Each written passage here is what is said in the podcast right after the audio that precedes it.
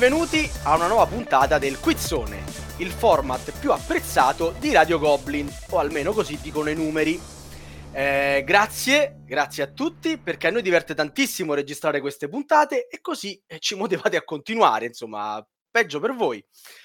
Dopo la puntata speciale di Natale, in cui si sono sfidate due agguerritissime coppie di concorrenti, torniamo al formato originale due concorrenti, uno contro l'altro, senza esclusione di colpi e allusione ai rispettivi giochi brutti.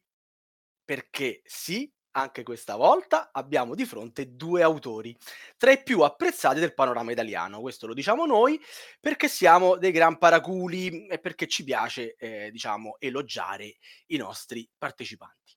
Eh, mi darà una mano, come al solito, la, la nostra bellissima lo potete apprezzare sicuramente in tutta la sua, il suo splendore radiofonico, Michilo. Ciao Sava. Ciao. Eh, ebbene sì, abbiamo due importanti autori. Da una parte abbiamo il responsabile dello sviluppo editoriale di Cranio Creation, nonché coautore di capolavori come Sulle tracce di Marco Polo, con Tascini, e Barrage, con Battista, Concilio dei Quattro, ancora con Tascini, Grand Austria Hotel con Gigli, parliamo di Simone Luciani. Ok, ciao Simone, grazie di essere qui. Ma fai anche giochi da solo? In realtà c'è qualche pubblicazione anche, però tendenzialmente mi diverto molto di più a lavorare in due o in tre che, che da solo, quindi cerco sempre coautori, se può. Stai lì a prenderti i meriti per il lavoro di altri. Eh, questa è una cosa che magari fosse vero Succede anche sei... il contrario a volte. Ecco, c'è, c'è, tutto buono che non sia ancora stato presentato. Vabbè. Tanto ci arriviamo subito. Eh, quello che volevo dire è complimenti per la tua parte di barrage, è veramente bellissimo. Gran gioco, gran gioco. Allora, Resto, mi... se, la, se, se, lavori con Simone non puoi certo sbagliare, no? Eh, eh certo. Va bene, anche questa voce ve la presenteremo dopo, ma tanto l'avete già riconosciuta. Miki, chi è l'avversario di Simone Luciani questa sera? Allora, la prima voce misteriosa che abbiamo sentito è uno dei membri degli Akitokka, autore di titoli importanti come Terramara, appena uscito, ma anche l'ormai classico Egizia, Coimbra, Comuni, Leonardo da Vinci, oltre il già nominato Grand Austria Hotel, realizzato con l'altro concorrente. Ma anche Lorenzo il Magnifico, dai. vero, vero. Giusto, giusto. E, e con noi quindi Virgilio Gigli. Ciao. Ciao Virginio, eh, scusa la domanda scema, l'ho anche permesso prima, mi vergogno sì. un po'. Bello il nome del gruppo a chi tocca. Grazie. Ma lo avete, scelto perché fate giochi talmente pesanti che durante il turno vi perdete chi deve fare la mossa? Mm, dunque, a parte il gruppo è abbastanza sciolto nonostante Terramara, cioè sono una decina d'anni che non lavoriamo insieme, quindi questo non, non, non, non è, non è la domanda. diciamo un gruppo non, non, troppo attivo ultimamente, anche se ci sono alcune idee che stiamo portando avanti, però il, il, motivo è, era, è stata una abile scelta di marketing, diciamo che stiamo in, in, il gruppo più nominato in assoluto in qualsiasi gioco, non solo in qualsiasi serata di gioco, è vero, è sì, vero. Sì. Bene, bene, benissimo. E parliamo a questo punto delle vostre penitenze. Cosa ci avete portato? Cominciamo da Simone. Allora, con Virginio un sacco di tempo e quindi ci conosciamo molto bene e ci abbiamo un sacco di punti in comune, ma anche delle differenze. Eh, Virginio è un super appassionato di, di, di, equilibrio nei giochi, soprattutto per quello che riguarda l'ordine di turno. Quindi vuole gli ordini di turno super bilanciati, super equilibrati, dove tutto calcolato al millesimo. E quindi, dato che quando parliamo di Marco Polo, per lui l'ordine di turno di Marco Polo è veramente inaccettabile, eccolo, una, un altro. Sarà... Come? No, dico un altro che si lamenta di Marco Polo, personaggi sbilanciati, robe del no, genere. Più che personaggi, no, più che dei personaggi anche, ma l'ordine di turno è una che gli dà particolarmente fastidio. Quindi la sfida sarà quella di invitarlo a creare un ordine di turno che eh, sia più bilanciato di quello attuale che magari non sia circolare, quindi che, che secondo lui funzioni meglio. Ti è, beccate questa Virginio. E okay. tanta cattiveria diciamo di design, con quale punizione risponderai tu nel caso invece a vincere alla fine delle nostre 11 domani sarai tu? Sì, nel, in questa eh, improbabile eventualità eh, Simone dovrà, avrà l'onere di eh, creare quattro sbilanciatissimi e improbabili personaggi per Coimbra. Quindi eh, dovrà darsi da fare da questo Cosa da non sottovalutare, quattro personaggi con i nomi dei qui presenti, quindi di Sava, sì. di Miki, eh, di Virginio. Virginio, tu sei scritto in Tana, giusto? Sì, sì, da, da lungo tempo. Eh, immagino. Qual è il tuo nick? Ricordamelo. E Virginio a chi tocca. Eh... Originalissimo proprio, vabbè. E per fortuna sì. che fai l'autore, eh? Non... No, no, io non, non c'ho mai nick che, che non sia il mio nome, quindi... Questo qui è, diciamo, anzi, è un po' arricchito appunto qua chi tocca. Ok, perfetto. Allora, eh, parlo ai nostri ascoltatori. Eh, uh-huh. Tanto ormai la formula la conoscete, sono 11 domande della solita, nella solita scaletta. Eh, avete tre possibilità di risposta. Se nessuno si butta subito, ovvero appena ho finito di leggere la domanda, potete aspettare le nostre tre possibilità. A proposito, per prenotarvi, Virginio, con cosa ti prenoterai per le domande? Questo. Ah, fai l'arbitro oltre che il, il designer di giochi da No, questo, questo, è un residuo di quando facevo l'allenatore di calcio a 5. Ah, hai anche allenato, che bello. Mm-hmm. E Simone, invece, che cosa mm, sai, utilizzerai per fare rumore fastidioso e prenotarti al posto di Virginio? Una motosega? Una, una motosega. No, in realtà non si vede, ma è il rumore di un, una quantità infinita di meeple dentro una zucca di plastica di Halloween. Fantastico. Ho un, un, un, numero infinito di meeple che me li ha regalati l'Ansing Glue quando sono andato a trovarli e quindi li ho utilizzati. Non pensavo che usasse come Maracas, probabilmente loro. Esatto, è una, una grande Maracas sostanzialmente. Quindi cioè, c'hai personaggi infiniti per giocare a Carcassonne sostanzialmente. Sì, sì, ma di tutti i colori, eh, proprio dei colori più disparati. Meraviglioso. Ok, ci siamo quasi. Eh, l'avete già sentito poco fa, eh, è un gradito ritorno, infame. Eh, il nostro notaio, il signor può darsi. Ciao, ciao a tutti.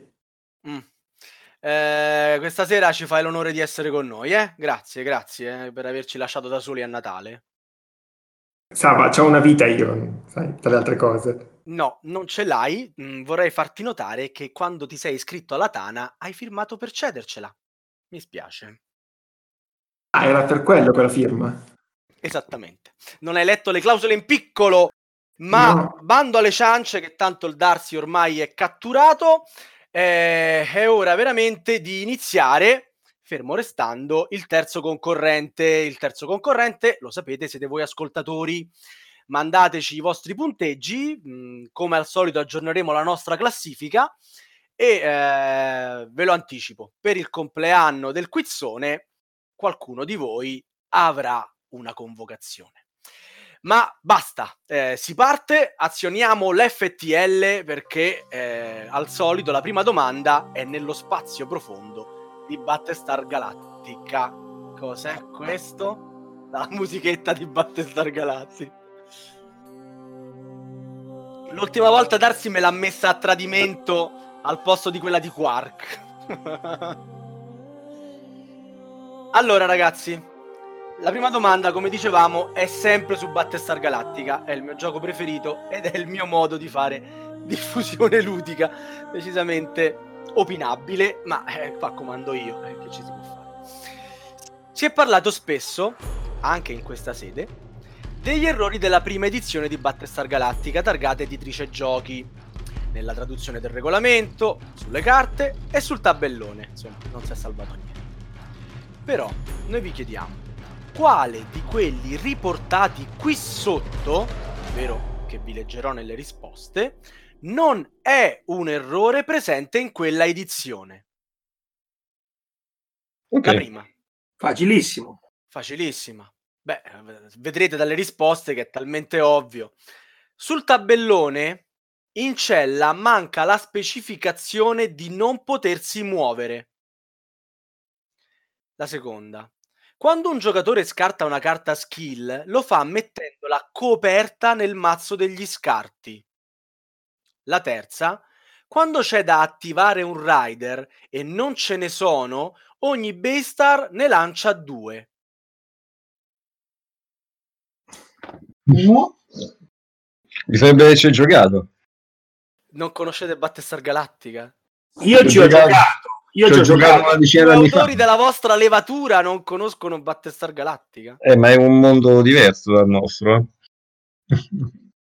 no, è, è, un, è, un, po' Genova, però io ci ho giocato, ma la conoscenza del gioco non arriva a questo dettaglio. Sì, sì, Simone, che Battlestar Galactica sia un po' German, cioè, veramente mi sfugge dove, però, però, va bene, perché se questo, insomma, ti, ti, può far piacere. Comunque, ragazzi, stiamo parlando di eh, errori quelli riportati qui sotto, alla quale di quelli riportati qui sotto non è un errore presente in quella edizione. Quindi in realtà quelli che vi ho detto sono errori che effettivamente c'erano e solo, uno di, que- e solo uno di questi non lo è. Sul tabellone in cella manca la specifica di non potersi muovere.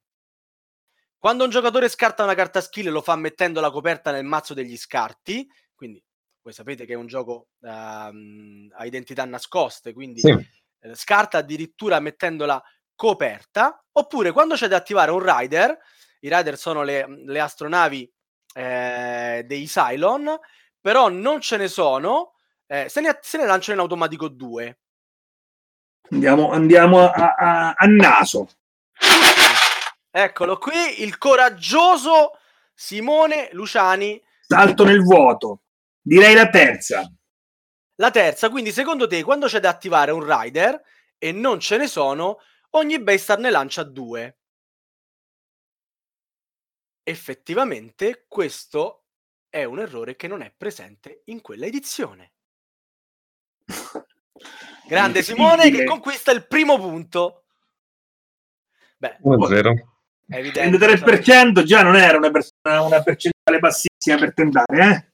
E io speravo il 50%. Abbiamo provato. Miki, uh, spiegaci un po' questi errori di cui stavamo uh, parlando. Ma allora, l'errore che ci siamo inventati in effetti era una regola esatta. Siamo stati un po' infami, ma conoscendo bene il gioco e aspettandovi ormai la domanda su Battlestar Galactica che Sava fa sempre, era un'idea Infatti, per aiutarvi. Si è proprio visto, abbiamo proprio aiutati. mm-hmm. Eh, parliamo invece degli errori veri e propri. Possiamo considerare tale la mancanza di non potersi muovere quando uno è in cella? Direi di no.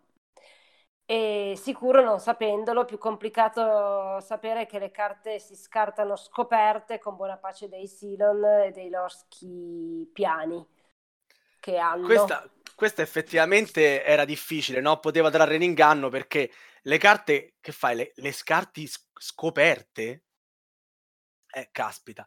Comunque, per dovere di informazione e non volendo sminuire la responsabilità dell'editore eh, o rovinare il piacere che, che, questo splendido gioco, insomma, può regalare a, ai fan e meno della serie TV, non è possibile ehm, penalizzare questo gioco, questo lo dice Sava, eh, per delle piccole specifiche mancanti, come l'uscire dall'infermeria, che è un altro degli errori presenti sul gioco, eh, senza fare azioni, oppure eh, il, il, fatto di non poter fare eh, lo skill check eh, in quella determinata situazione, ehm, che non sia possibile attivare il rider senza il pilota umano a bordo, tutte piccolezze eh, in confronto al piacere che regala giocarlo. Quindi non capisco perché la gente parli male di Battista Galattica per questi errori quando sostanzialmente sono delle stupidaggini che anche non conoscendole e senza essere autori di fama internazionale si potevano capire da sé,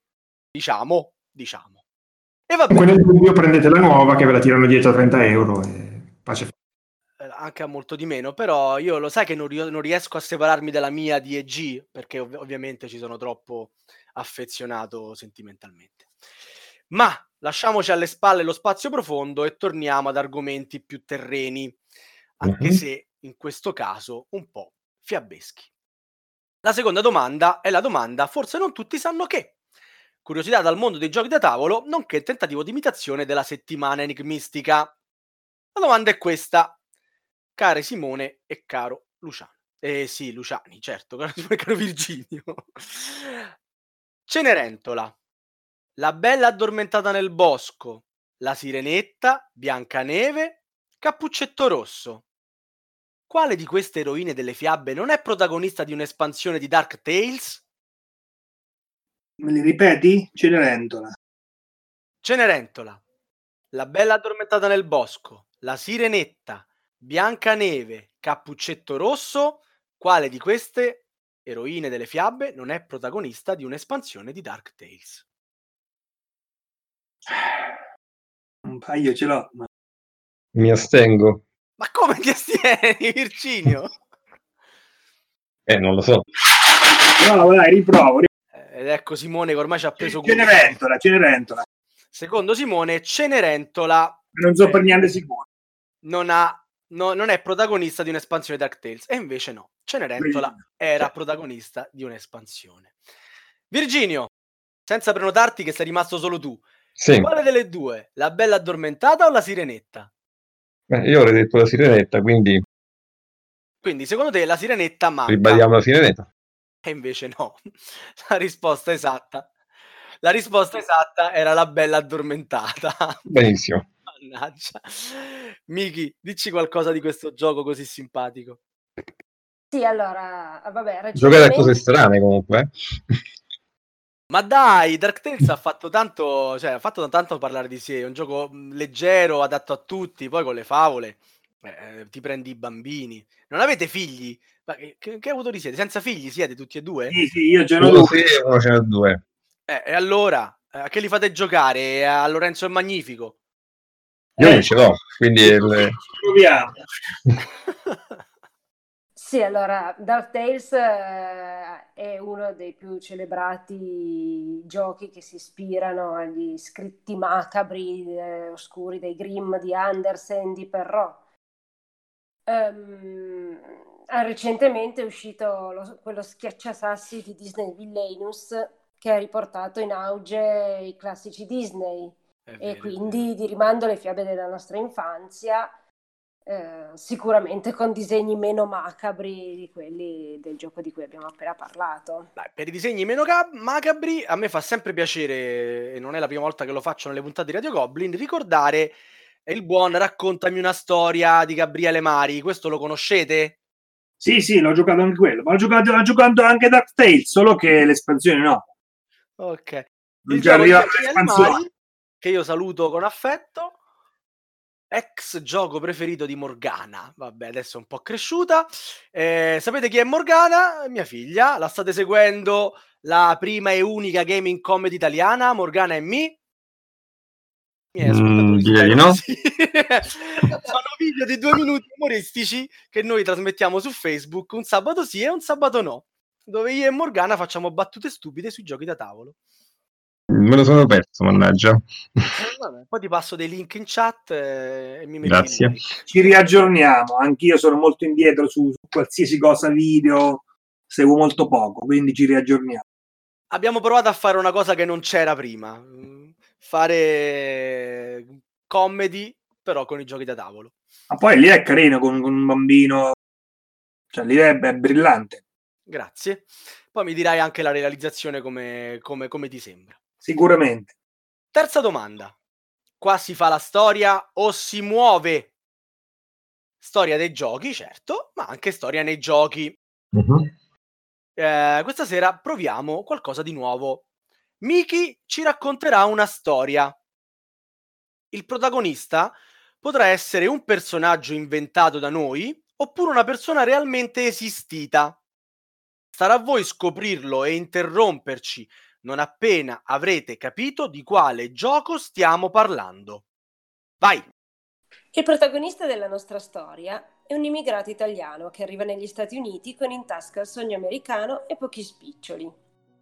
In Italia aveva lavorato alle poste, ma non soddisfatto si era iscritto alla Sapienza di Roma per poi abbandonarla dopo pochi anni e imbarcarsi su una, neva- su una nave diretta a Boston. È l'anno 1903. Il nostro protagonista parte con i suoi averi, ma li perde tutti durante il viaggio per l'America a causa delle scommesse. L'inizio della sua nuova vita americana non è molto più fortunato lavora come lavapiatti e poi come cameriere, ma viene licenziato perché truffa i clienti sul resto del conto. Un simpaticone. Mm-hmm. Si trasferisce in Canada e trova un altro lavoro presso una banca. Ma perde anche questo, stavolta non per colpa sua, ma perché la banca fallisce miseramente. Come rimborso personale, però, il nostro ruba un libretto e si stacca un assegno da oltre 400 dollari. Scoperto a spendere più di quanto dispone, egli viene arrestato e condannato a tre anni di prigionia. In cella scrive a sua madre di aver trovato lavoro come assistente speciale di una guardia carceraria. Charles, così si chiama il protagonista della nostra storia, riesce a tornare in America ma viene di nuovo arrestato, questa volta per problemi di immigrazione clandestina. Altri due anni di carcere, dopo i quali verrà liberato anche per aver aiutato una guardia con la traduzione di alcune lettere intercettate dal, al famoso gangster Ignazio Lupo, detto The Wolf. Nel 1918 Charles conosce Rose e nonostante l'ostruzione della futura suocera convola nozze. La fortuna inizia a girare, viene a scoprire casualmente dell'esistenza dei buoni di risposta internazionali, o IRC. Per farla breve, all'epoca non era permesso spedire all'estero usando i francobolli del paese di destinazione e nemmeno acquistarli nel proprio. Si dovevano utilizzare gli IRC, solo che questi buoni avevano un valore differente da paese a paese e quindi ricevendo buoni da paesi in recessione economica e cambiandoli negli Stati Uniti con francobolli del valore superiore, si poteva ottenere un guadagno del 50 o perfino del 100%.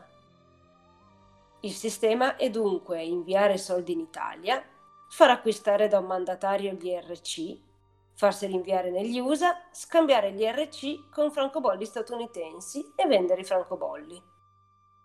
Pubblicizzando un profitto del 400%, il nostro eroe incom- incoraggia amici e parenti a prestargli soldi, in cambio di un tasso di rendimento sugli investimenti.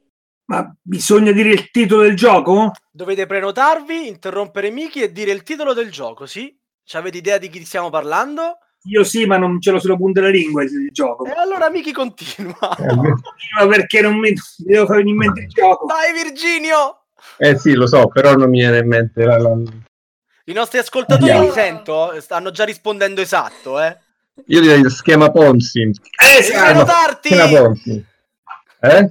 Devi fatto, prenotarti! Schema L'ho fatto, fischiato. Notaio, eh, signor Poddarsi. Eh, va bene, va bene. Lei ha sentito un fischietto, signor notaio? Ho sentito 8.000 eh, sì. cose e sono ancora soldato dai Meeple, però va bene. allora, quindi, secondo Virginio, il, uh, il, gioco è Ponzi Scheme, lo schema Ponzi. Ed è sì. esatto. Ed è ovviamente la risposta esatta. Mi veniva, eh, non mi veniva. E eh, manco a me che c'è da dire ancora su, sul simpaticone di, di, di, Charles? Costituisce una società, la Security Exchange Company, per promuovere il suo sistema. Alcuni investono e sono ripagati come promesso. Si sparge la voce e gli investimenti addirittura aumentano. Nel febbraio del 1920 lui ha un capitale clamoroso, soprattutto perché la gente continua a dargli soldi. Eh, a marzo ha 30.000 dollari.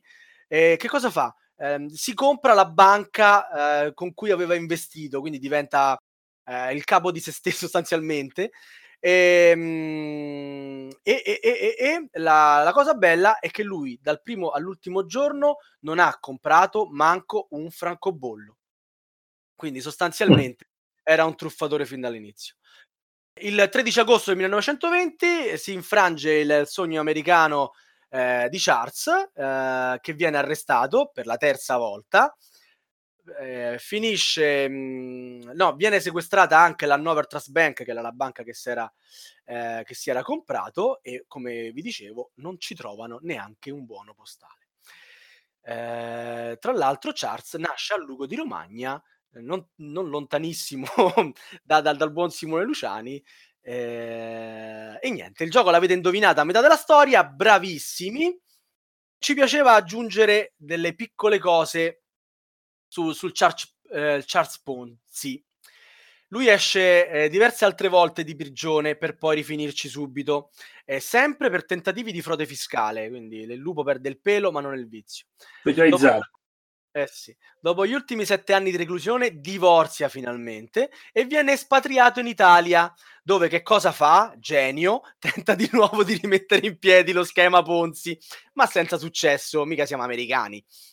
Trova un lavoro durante la seconda guerra mondiale che lo farà poi spostare in Brasile, dove morirà nel 1949, lasciando incompiuto il suo romanzo dal titolo La caduta di Mr. Ponzi. Lo vogliamo ricordare oggi con una sua citazione.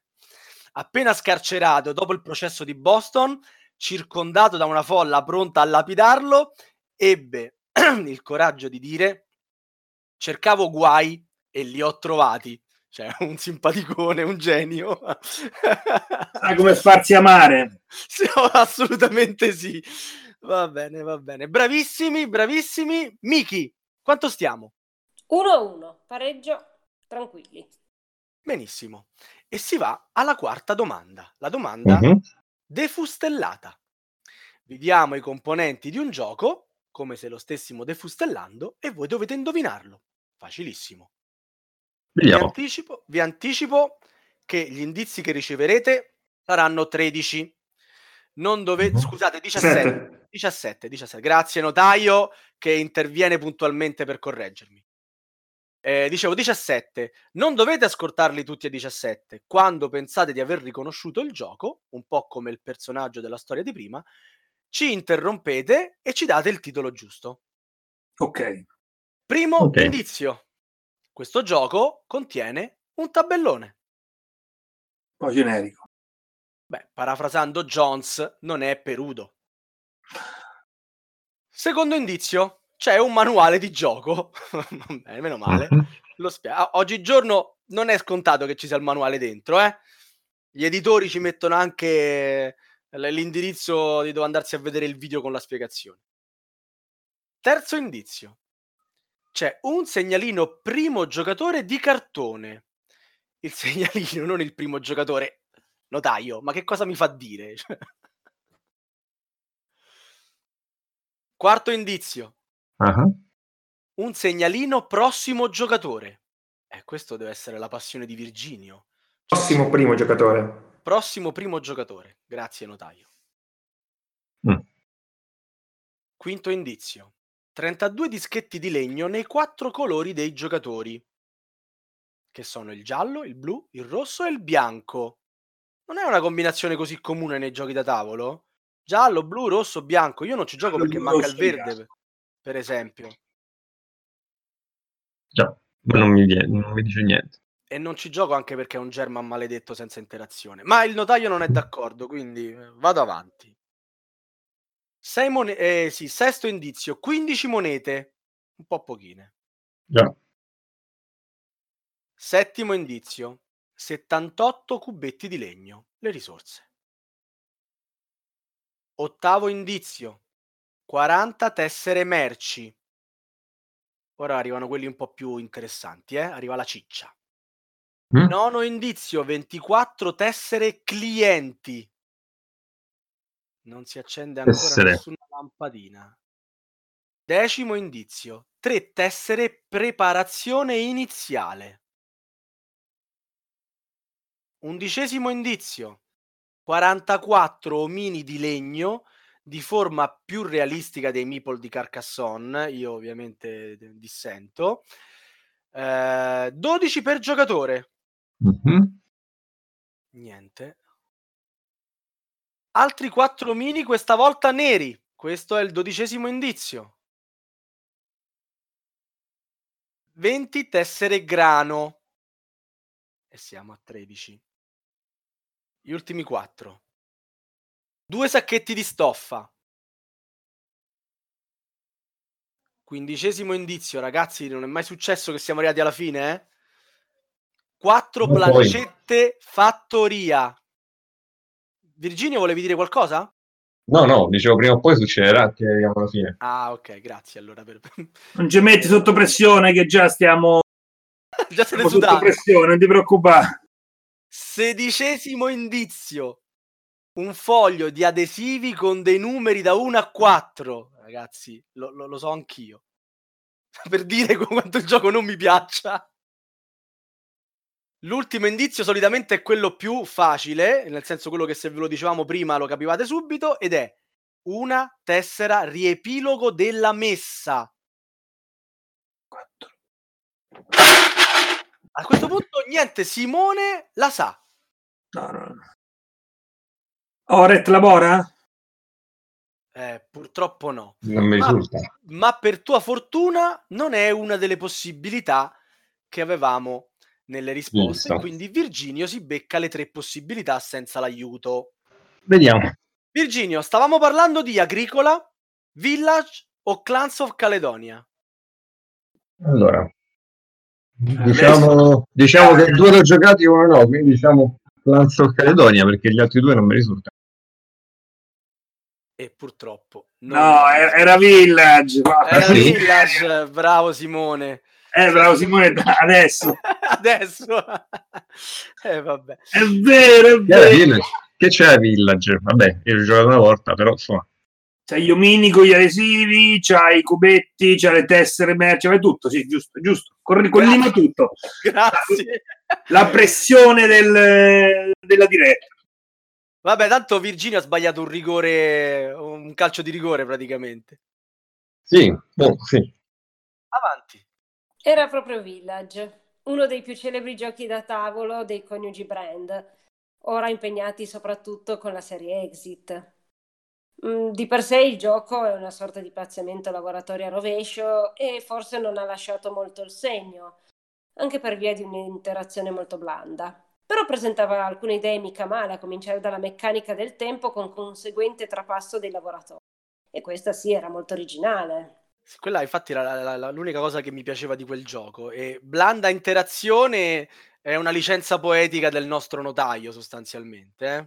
No, dai, un pochino c'è, dai. Mi- ai minimi termini un po' c'è. C'è di peggio, eh. da, da amante anche di giochi a bassa intenzione c'è sicuramente di peggio. E va bene, va bene. Allora, eh, Miki, a, a che punto siamo con la, con la sfida? Eh, sempre 1-1. Una- Se finiamo l'uno c'è una punizione per entrambi. sì, in effetti è una cosa che dobbiamo sì. valutare. La punizione del, del- del- del- la punizione vostra per troppa scarsezza dei, dei giocatori. Melina, diciamo, come i pugili quando non si menano e l'arbitro li invita a menarsi.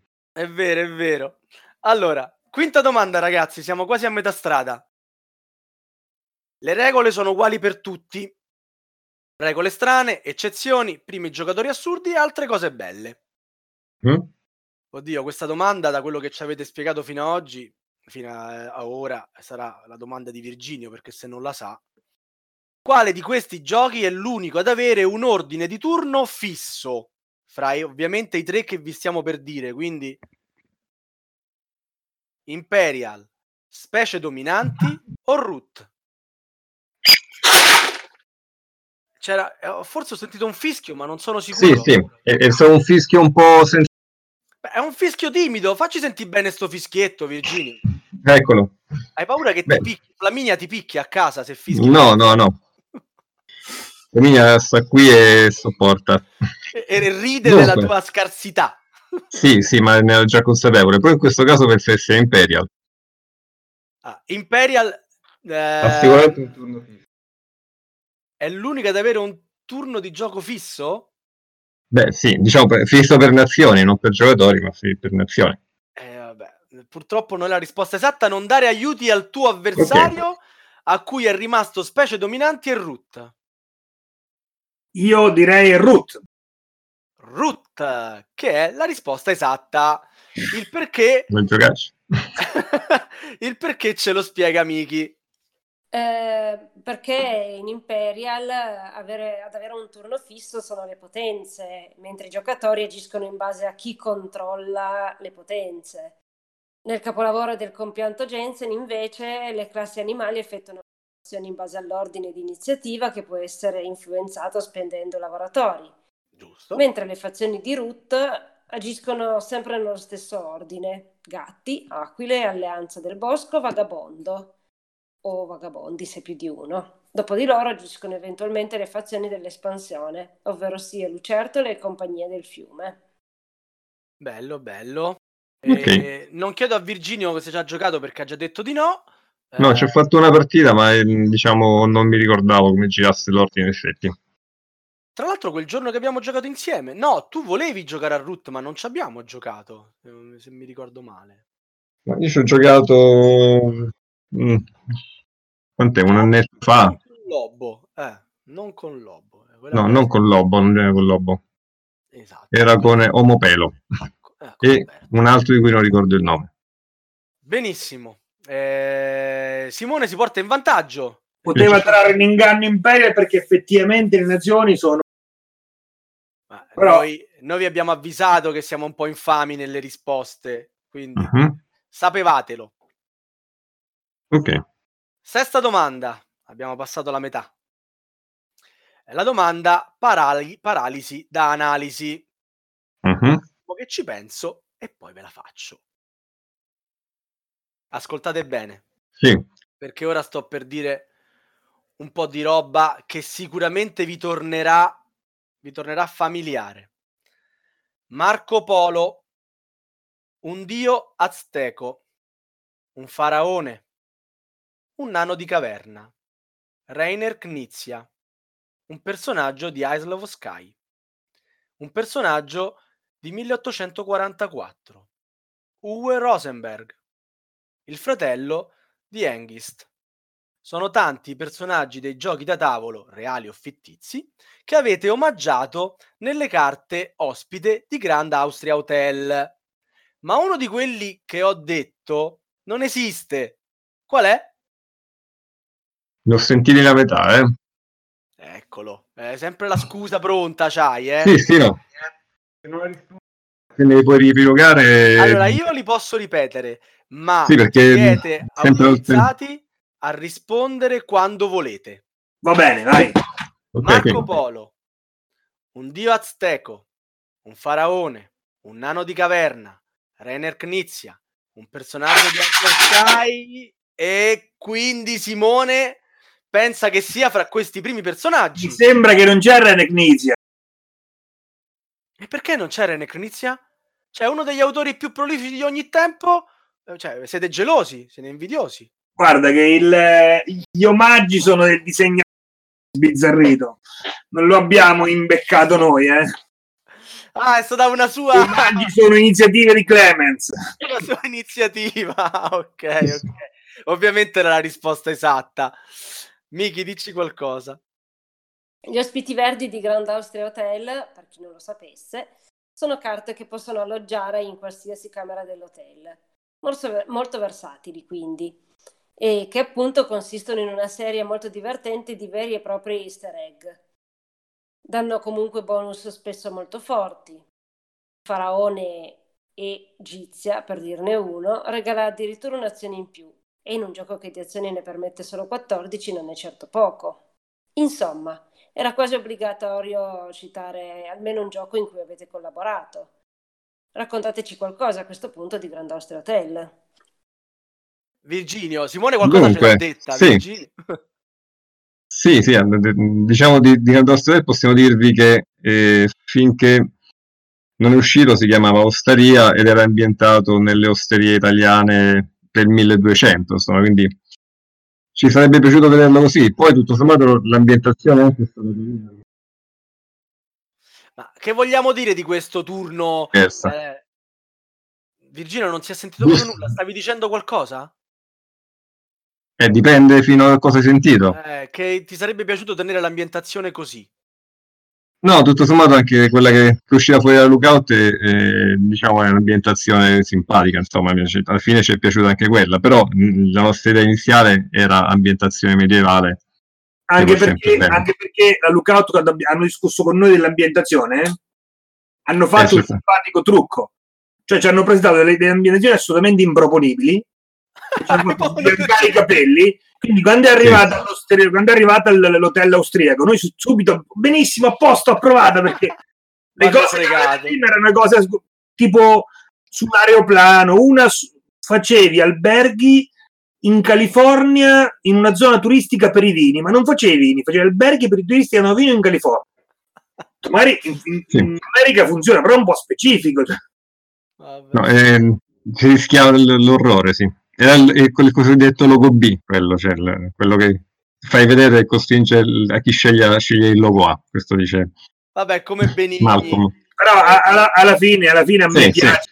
piace, il disegno, l'ambientazione, quindi alla fine poi è stato un bel, no, no, bel risultato, però ci hanno fatto sudare. È bene, sì. è bene. Aggiungiamo che forse facciamo l- l- l'espansione finalmente con un po' di ritardo, insomma, si sta discutendo di ciò. Ottimo, ottima notizia. Bene. Allora, Miki, quanto stiamo? 3 a 1 per Luciani. 3 a 1. Eh, Virginio, su. Sì, sì.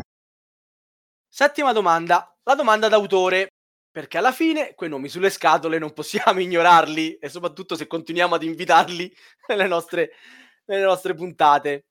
Allora, sul retro di quale gioco è possibile leggere queste frasi tratte dal testo di Flavor? Insomma, quelli un po' vaghi che le case editrici mettono dietro alle scatole per capirci. Eh, ci stiamo riferendo ovviamente a giocatori, cioè le frasi sono rivolte ai giocatori. Conquisteranno nuovi territori, sponsorizzeranno magnifici edifici, promuoveranno storiche imprese e si circonderanno di meeple che sbattono. Sembra. Simone? Lorenzo il Magnifico? Campione, campione, grande eh, Simone. Sui giochi miei è più eh, facile, dai. Però io non, non, ho fatto la parte editoriale, qui non vale. Però cioè, a questo ci hai eh. giocato, eh? A questo gioco ci hai giocato più volte, io lo so. Sì, sì, ma... Vorrei pure vedere, Ci ho giocato abbondantemente, sì. Bravo Simone. Bravo, ma, ma non ho letto la copertina. Ecco. Eh, questa è una colpa, vedi, poteva tornarti utile questa sera. Uh-huh. Comunque, eh, sappiate che al, al, buon Tascini e Mori, che ancora ringrazio per la grande puntata che ci hanno regalato, con loro siamo stati molto più cattivi, eh? Quindi, insomma, direi... Domande che... impossibili? No, no, gli abbiamo fatto domande sui loro giochi in cui hanno stentato, quindi siamo stati un po' più infami. Allora, dai, io direi di andare avanti e passare direttamente alla ottava domanda. Geografia, scienze e altre materie ormai inutili, in memoria dei bei vecchi tempi quando la cultura era ancora apprezzata. Allora, sembrerà assurdo, ma un gioco astrattissimo come Azul in realtà un'ambientazione ce l'ha. E siamo proprio, proprio qui a rendervene conto. È storia che il re del Portogallo Manuel I rimase letteralmente affascinato dalle piastrelle di ceramica smaltata bianche e azzurre, come i colori della prima squadra della capitale che oggi compie 120 anni, chiusa parentesi, da, tanto il mio cuore è bianco-azzurro e si sa, conosciute sì. come Azuleio.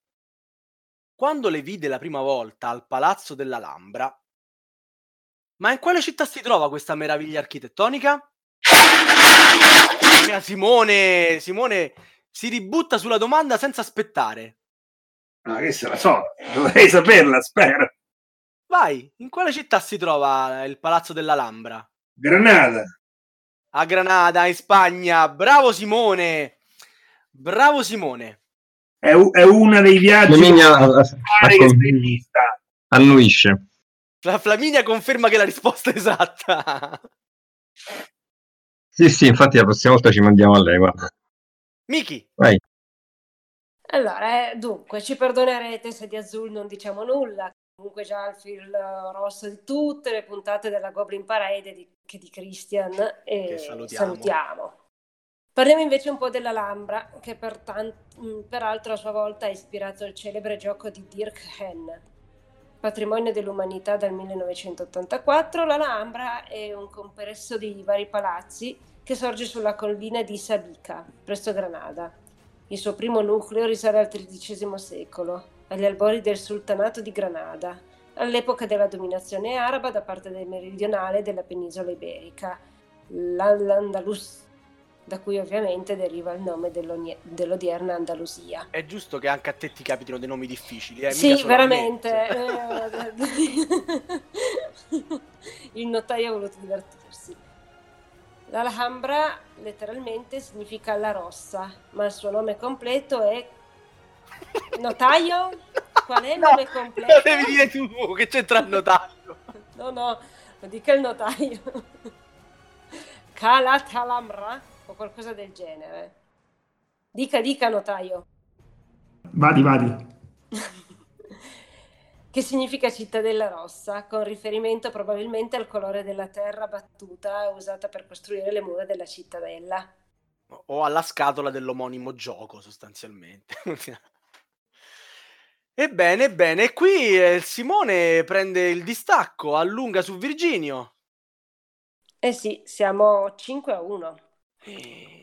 5 a 1 e quindi... Direi che non è recuperabile. Vuol dire che per la prima volta da quando facciamo il quizzone, le prossime domande serviranno a Virginio per non fargli fare un punteggio record al buon Luciani. Per si fa sempre il vecchio regola del, del biliardino, l'ultima... Chi vince questo vince tutto, no? C'è stata proposta... C'è stata proposta anche dal Tascini. A questo punto, insomma, si vede che voi due giochi li fate insieme, eh, spesso e volentieri se avete anche le stesse, le stesse regole di spareggio. Allora, vabbè, non, eh, è un'idea che mettiamo lì da parte e magari per le prossime puntate io e il notaio qualcosa tiriamo fuori, qualcosa ci inventiamo. Allora, nona domanda. È la domanda sì. Board Game Geek o Board Game Geek o come si dice, tanto lo sbaglio sempre lo stesso, non fa niente. Un sito che è una miniera di dati e quindi di spunti per domande improbabili e improponibili, ma che probabilmente vi proporremo, come facciamo ormai da otto puntate. Mm-hmm. Qual è il gioco più in alto nella classifica di BGG a non avere nemmeno una carta? Lo sapete? Oddio, Simone sa pure questa senza nemmeno aspettare le risposte. Ma... No, la provo, la provo. Non, non, sono, non, non, non ho la classifica davanti agli occhi, però la provo, guarda. Vai. Caverna. E purtroppo non è la risposta esatta. Ma anche, questa, ma anche, questa, volta caschi in piedi perché non hai beccato una delle tre che noi abbiamo messo come suggerimento. Allora, Virginio, ti ascolti con calma sì. le tre possibilità, pensaci un po' Secondo me ce la puoi fare. Proviamo. Puerto Rico. Dieburg e Voburgund, cioè i castelli della Borgogna, perché era troppo facile scriverlo in italiano. Vero? Può darsi? Lo chiamo così, senti. Sì, ho capito. Um, sì, italiano è uscita, è uscita ieri. Eh, certo. Eh, sono più belle le domande che scrivo io. E l'ultima possibilità è Progetto Gaia. Quindi Abbiamo fatto un po' di casino, Virginio, te li ripeto. Puerto Rico, i Castelli della Borgogna o Progetto Gaia? Quale gioco più in alto in classifica di BGG a non avere nemmeno una carta fra quelli che ti ho detto? Dunque, mm, di questi dovrebbe essere Progetto Gaia essere più in alto. Non mi ricordo se c'è carte, però non direi. Direi di no. Quindi diresti diciamo Progetto Gaia. Gaia. E diresti giusto! È la risposta mm-hmm. giusta. I fuori classe vengono fuori sulla distanza, eh? non c'è niente da fare. Mancano una quarantina di domande allora per, per recuperare. Vai, Vicky.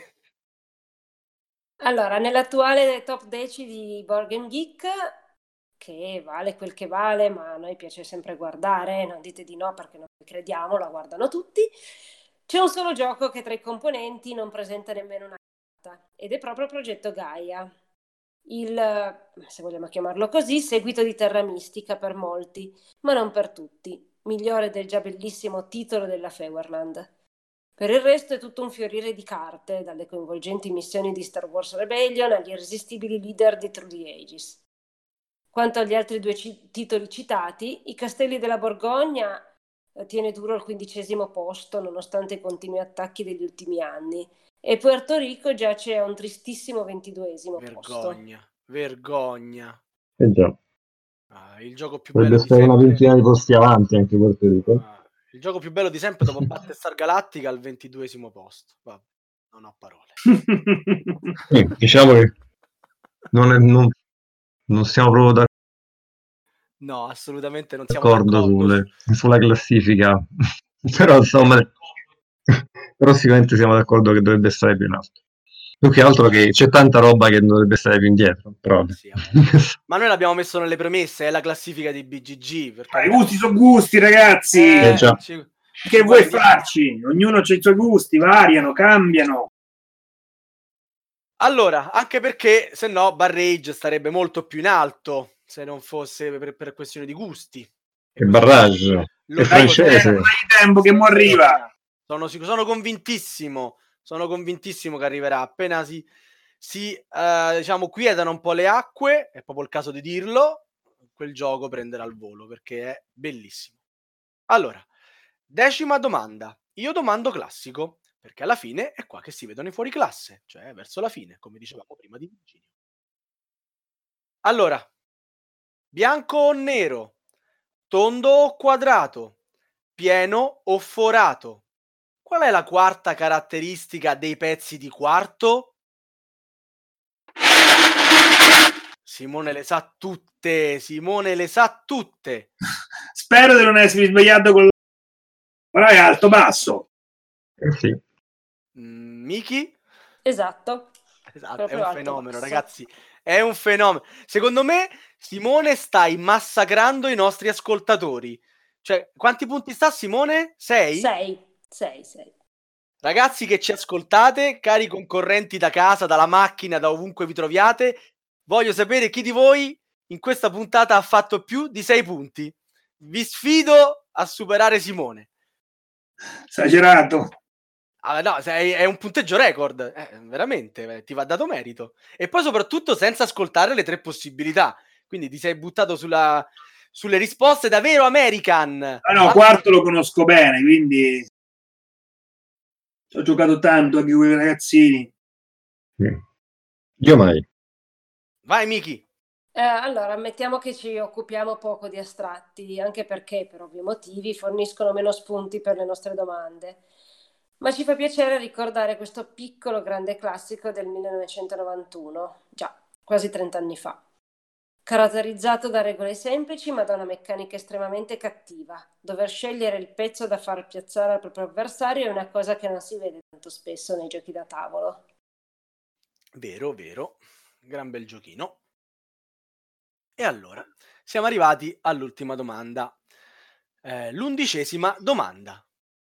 Perché 11?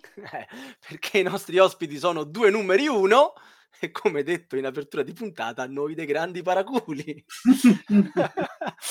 è la domanda Bandian, è ormai uno dei nostri marchi di fabbrica, foriera di contestazioni fin dalla seconda puntata e ce ne vantiamo.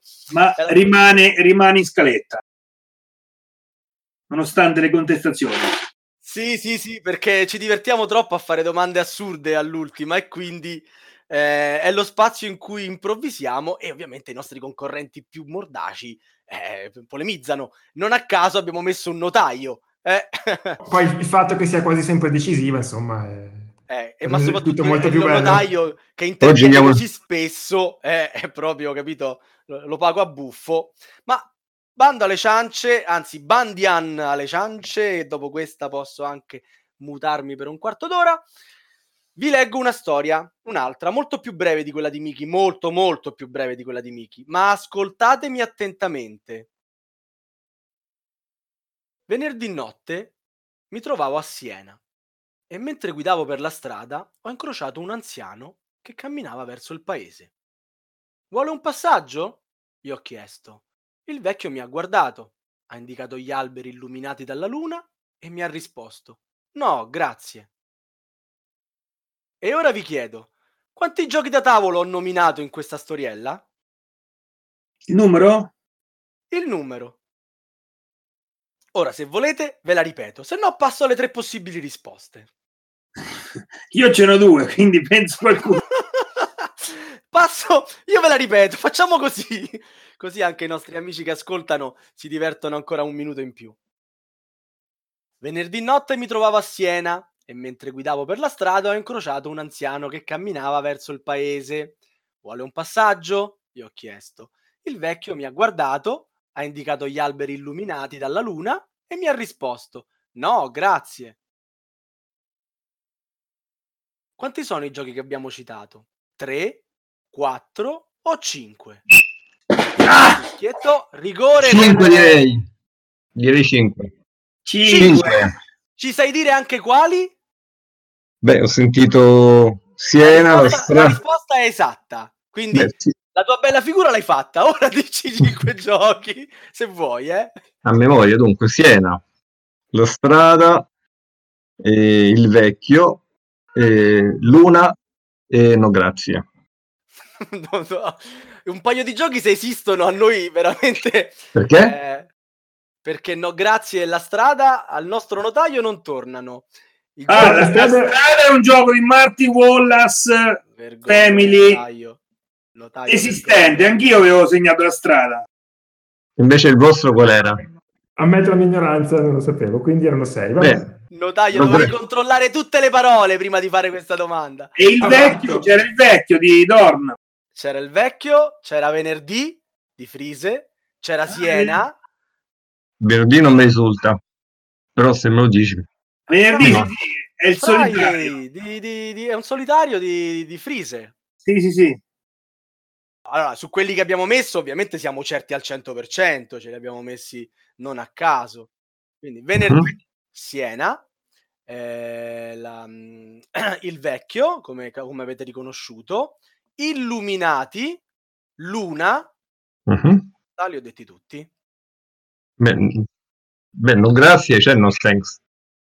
E io anch'io ho pensato no thanks, però magari in italiano, però la strada è sicura. Io proprio... Ma la strada esiste proprio col titolo La strada? La strada, la strada. tedesca, c'aveva il titolo italiano, sì.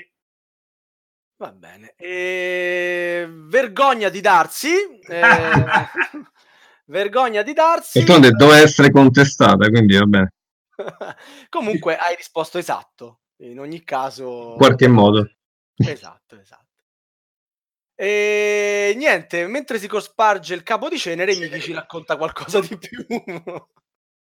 Ma allora, era una domanda diversa dal solito che pensavamo di riutilizzare, ma a questo punto bisognerebbe pensarci bene. vediamo, vediamo. E i titoli inseriti li abbiamo già detti, mm, più difficile probabilmente era Illuminati, Illuminati Jackson. Sì.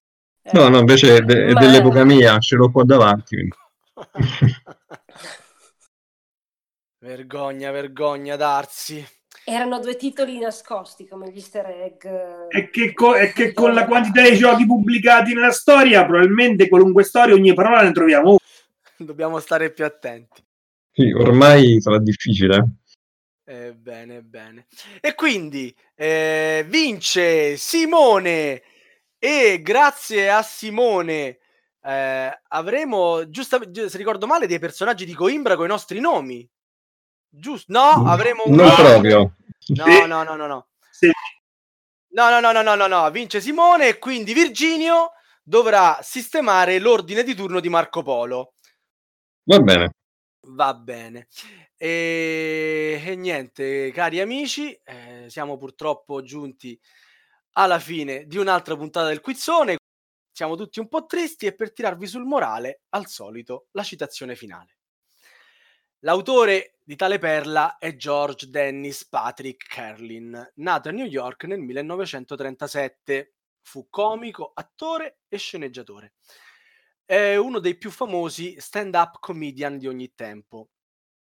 Carlin è ricordato anche per una scenetta degli anni 70, inizialmente intitolata Sette parole che non puoi mai dire in televisione. Forse qualcuno se la ricorda e che fu oggetto addirittura di una sentenza della Corte Suprema degli Stati Uniti, a causa della quale in tv furono letteralmente proibite, pena forti sanzioni, le celebri Seven Dirty Word, ossia le sette parole sconce, che se volete ve le ripetiamo, ma mettete a letto i bambini.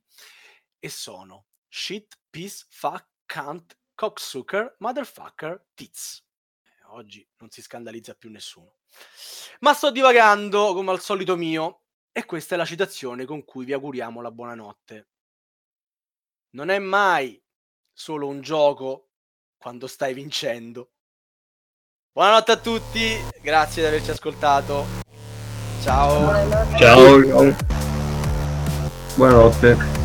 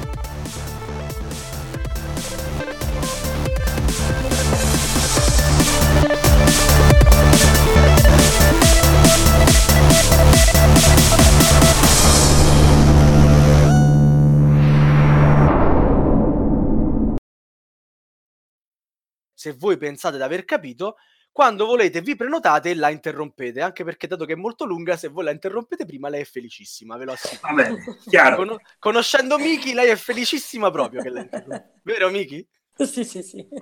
La capisco.